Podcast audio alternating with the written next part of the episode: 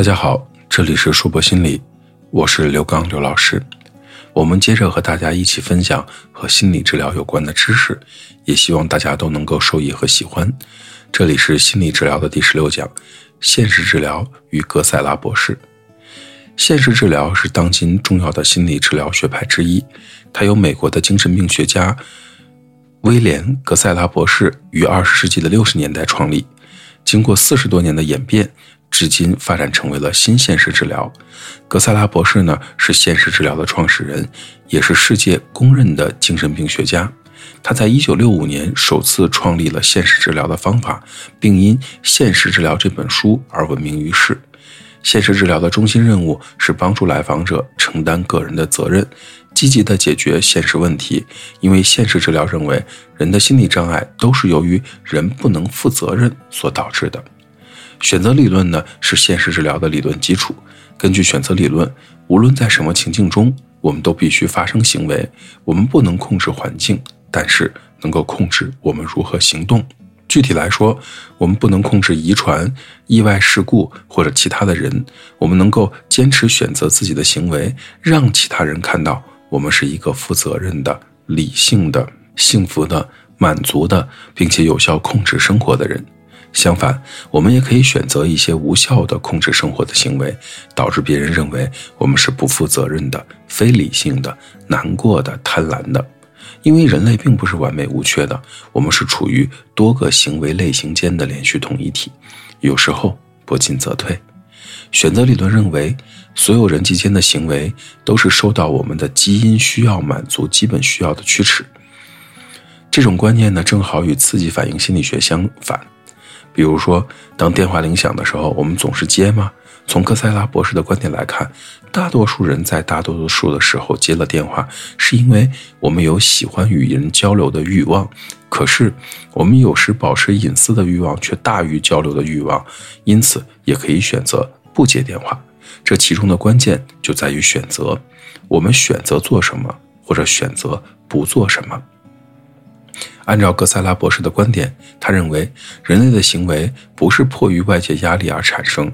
作为生活中的人，我们总是要做出各种各样的选择。我们能选择以不同的方式回应生活环境。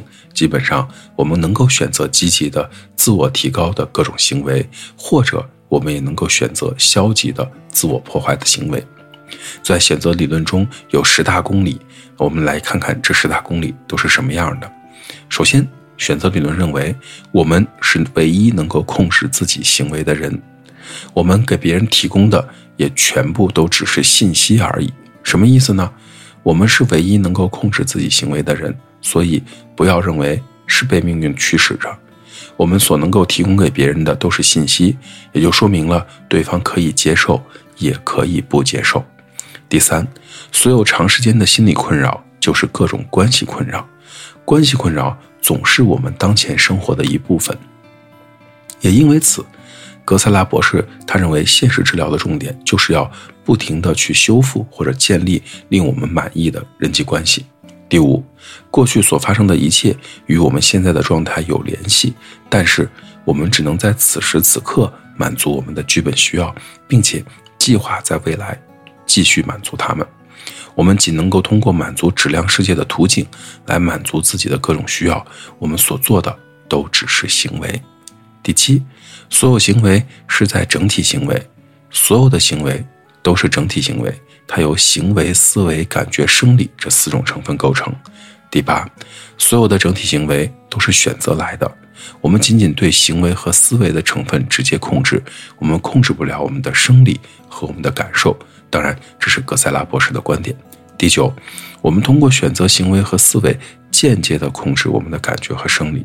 以及第十，所有的整体行为都是用动词来标明的，并且用最能够识别的部分来命名。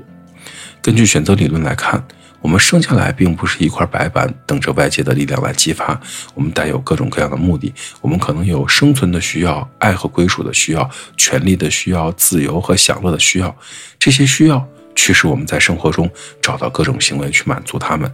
当然，这些需要在力量上是有差异的。比如，我们都有爱和归属的需要，但是有些人对这方面的需要会多得多。在格拉塞博士看来，人和人的大脑是统一的。但是为了寻求解释，我们的大脑功能可以看作是一个控制系统，它连续检查我们是如何感觉和使用我们的感觉，并且告诉我们，当终身的努力满足我们的需要时，感觉是怎么样的。无论何时我们感觉糟糕，都意味着五种基本需要中的一个或者多个未得到满足。但是请注意，这五种基本需要和马斯洛的需要层次理论是有所区别的。在格拉塞博士看来，我们通常不知道任何关于需要的事情，但是我们知道自己想感觉的更好些。可是需要是可以教给我们的，那样对整个过程就能够更理解的更加清楚。